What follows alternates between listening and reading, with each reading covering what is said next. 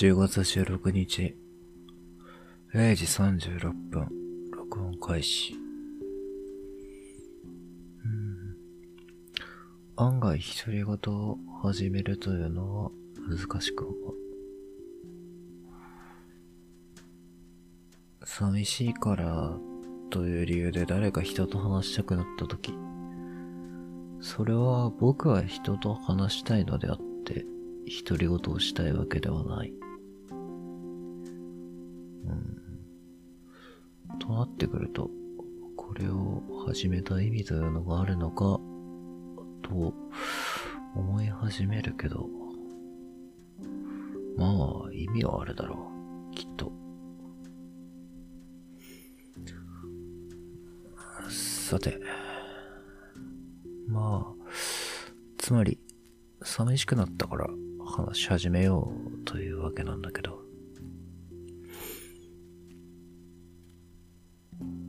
今日は僕が考えてる信念というものについて話してみるのがいいような気がする。信念といって、どのようなものが想像されるだろう。やはり何か一本筋の通ったアニメのキャラクターにあるような、こうだと信じてそれを貫くような、どちらかというと思考性を持った行動方針のようなものだともしかしたら想像するかもしれない。けど、確かに信念があると言いたい場合は、そういった方向性のあるようなものを提示しなきゃいけないような気がするんだけど、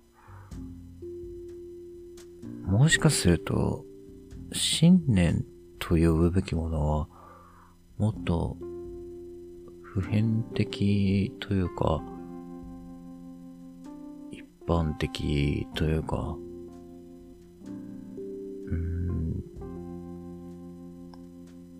方向性を持っていなくても、信念だと呼べるようなものは、みんなが持っているんじゃないかなと考えてる。うん僕が考えていること、僕が信念と呼ぶべきだと考えているものについて少し話すと、その方向性であるとか、思考性といった部分は特には重要ではなくて、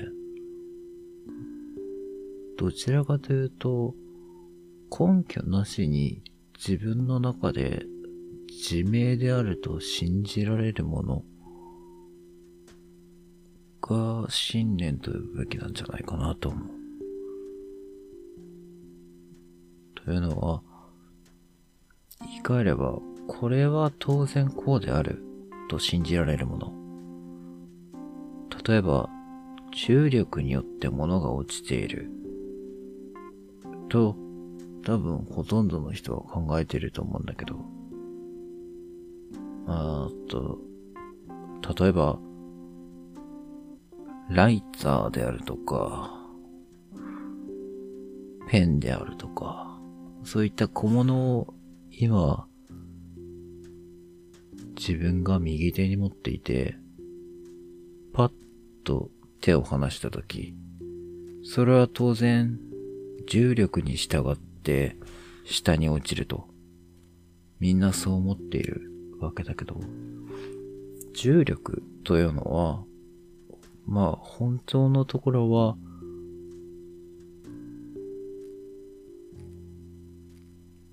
そこの説明として、存在しなくてもいいと思うんだよね。つまり、現象としては、手を離したら、ペンは下に落ちた。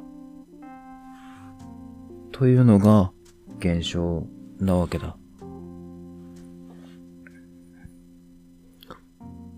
で、確か古くは目的論だったかな、うん、詳しくは忘れてしまったけど、うーんと、ペンが下に落ちたいから、ペンは下に落ちたのだ。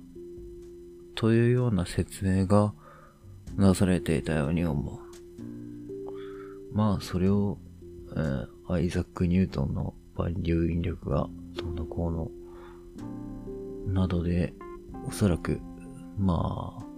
その辺の歴史はまだ勉強中だから、なんとも言えないんだけど。まあ、ともかく、科学的、物理的な探求の上で、重力というものが定まって、一般的になり、僕たちの頭の中に入ってきているわけなんだけど、重力によって物が落ちている。あるいはさっき言ったように、物が落ちたいと思っているから物が落ちている。というのは、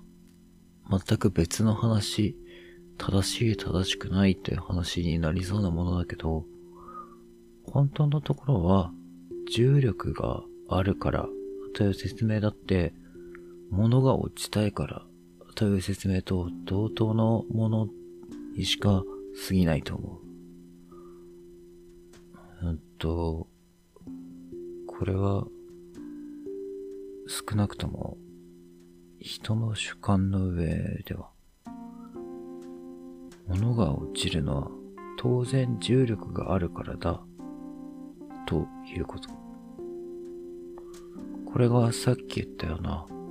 これは当然こうであると信じるもの。つまり、僕が信念と呼ぶべきだと思っているもの。もっとトータロジーに満ちた例を出すのであれば、この考えは正しい。なぜなら当然正しいから。というように、何一つ論理的な説明はないんだけれども、自らの中で自明だと信じられるもの。これは多分信念と呼ぶべきなんだと僕は思う。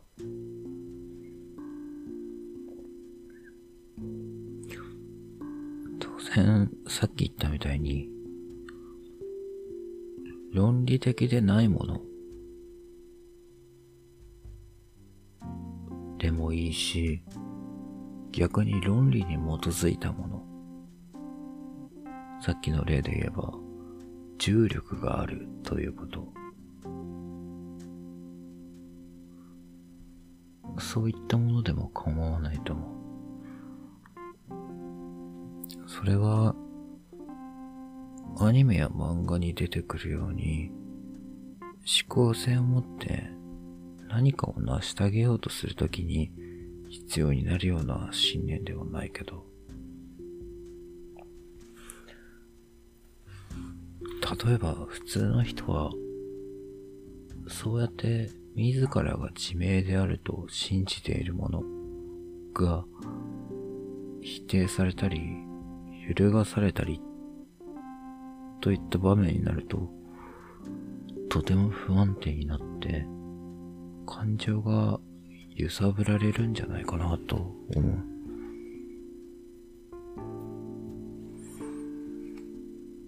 そして、否定した相手に対して、グッてかかりたくなる。あるいは、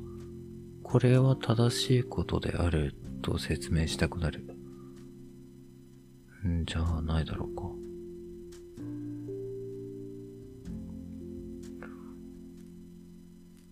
だって、僕らがもし、物が下に落ちていくということを、それはボールペンが落ちようと思ったからだよ。というように説明したと、説明されたとき、多分ほとんどの人は、いやいや、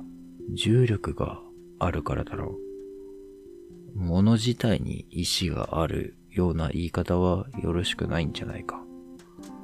というようなことを言うんじゃないだろうか。うん。少なくとも、それをそのまま受け入れようとは思わない。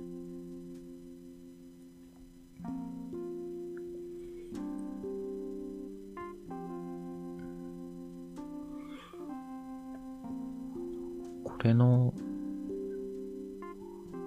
なんだろう。こういったものを信念として定めることの一つの利点として、人と話すとき、えー、対話であるとか、コミュニケーションであるとか、あるいはもう少し踏み込んだ議論の場であるとか、そういったところで、自らの信念の部分と、そうではない部分というのを区別することができる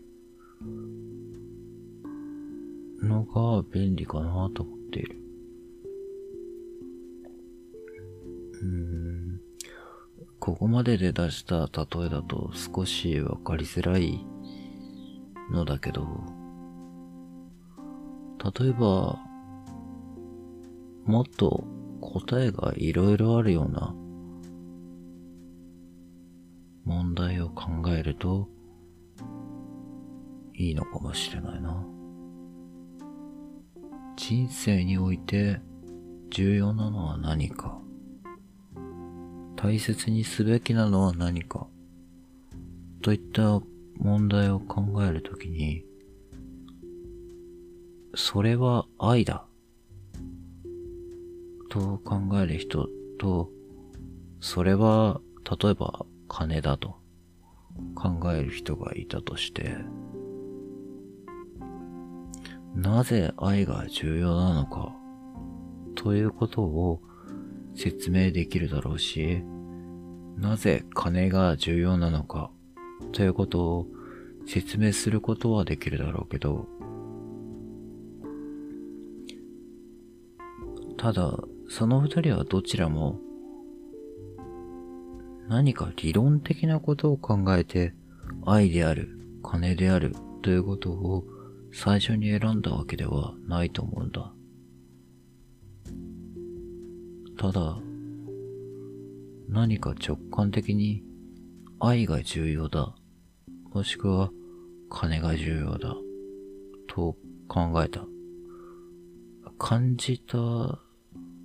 表現してもいいかもしれない。つまり、そこに入ってくる論理というのは後付けに過ぎなくて、本質的には愛が重要だと言っている人に対して、いや、金が重要だ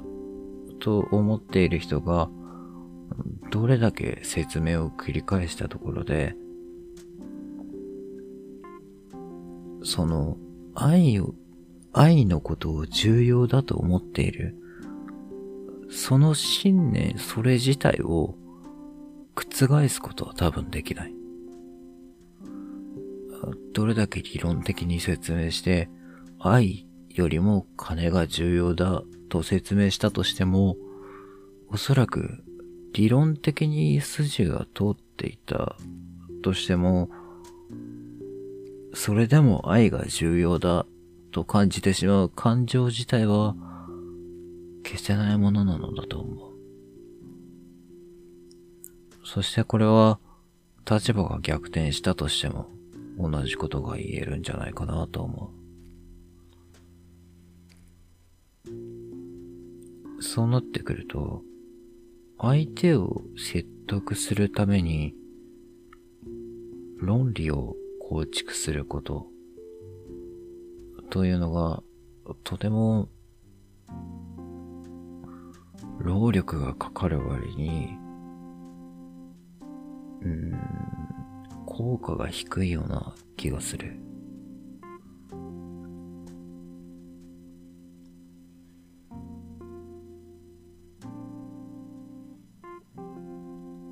つまり、どんなに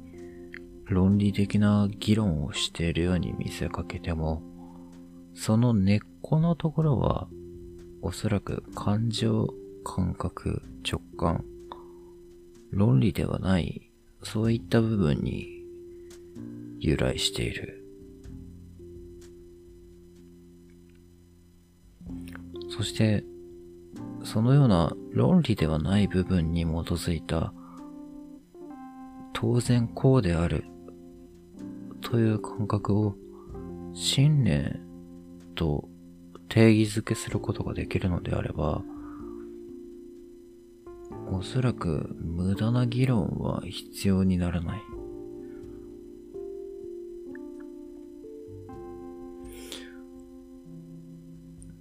どれだけ論理を言ったところで相手のことが説得できない。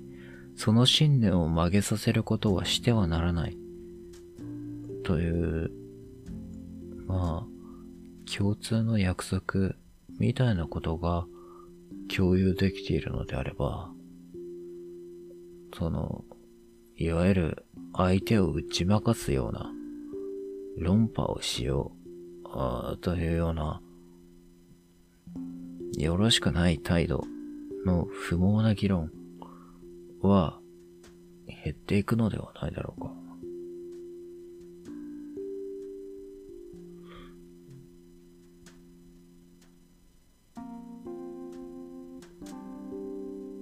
そうすると何が起きるかというと、自分の信念の上ではこういう考え方ができる、感じ方ができる、といった、その、人それぞれ、個人個人の考え方であるとか、そこの背景といったところに注目して、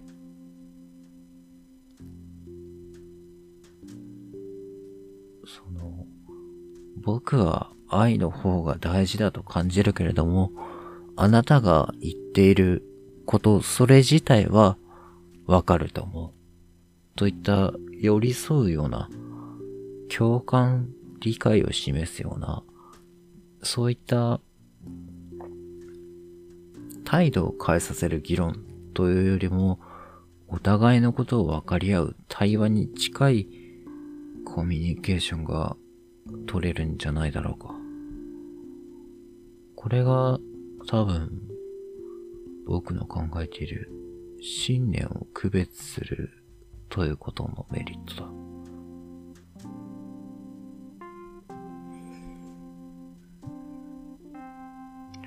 だから、本当は、話している時に、今自分は、どの感覚をもとにして話しているのだろう、ということを重視した方がいいような気がする。うん例えば、コミュニケーションをしていて、対人関係で嫌な気分になったとする。人に何かを言われて、なんでそんなこと言うんだと自分が怒ったとする。その時、なんで怒ったのかを考えれば、少しずつ自分の立ち位置というのが分かってくるんじゃないだろうか。そして多分そちらの方が相手に自分がなぜ起こったのかが説明しやすい。つまり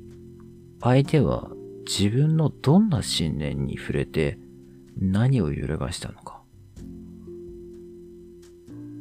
それを伝えることができれば、ある程度の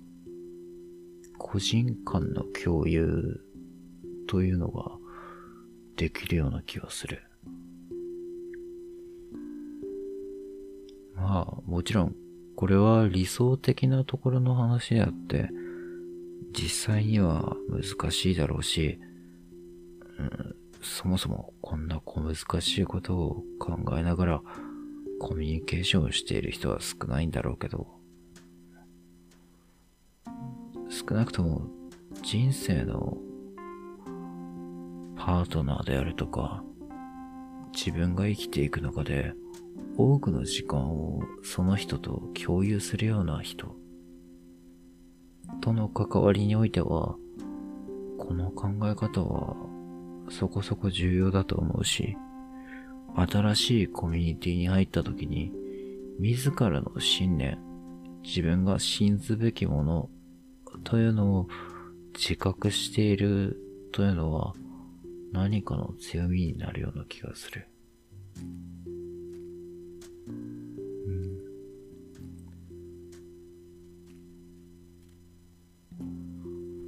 新年についてはこれぐらいだと思うかな。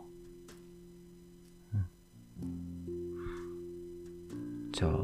今回は以上。また。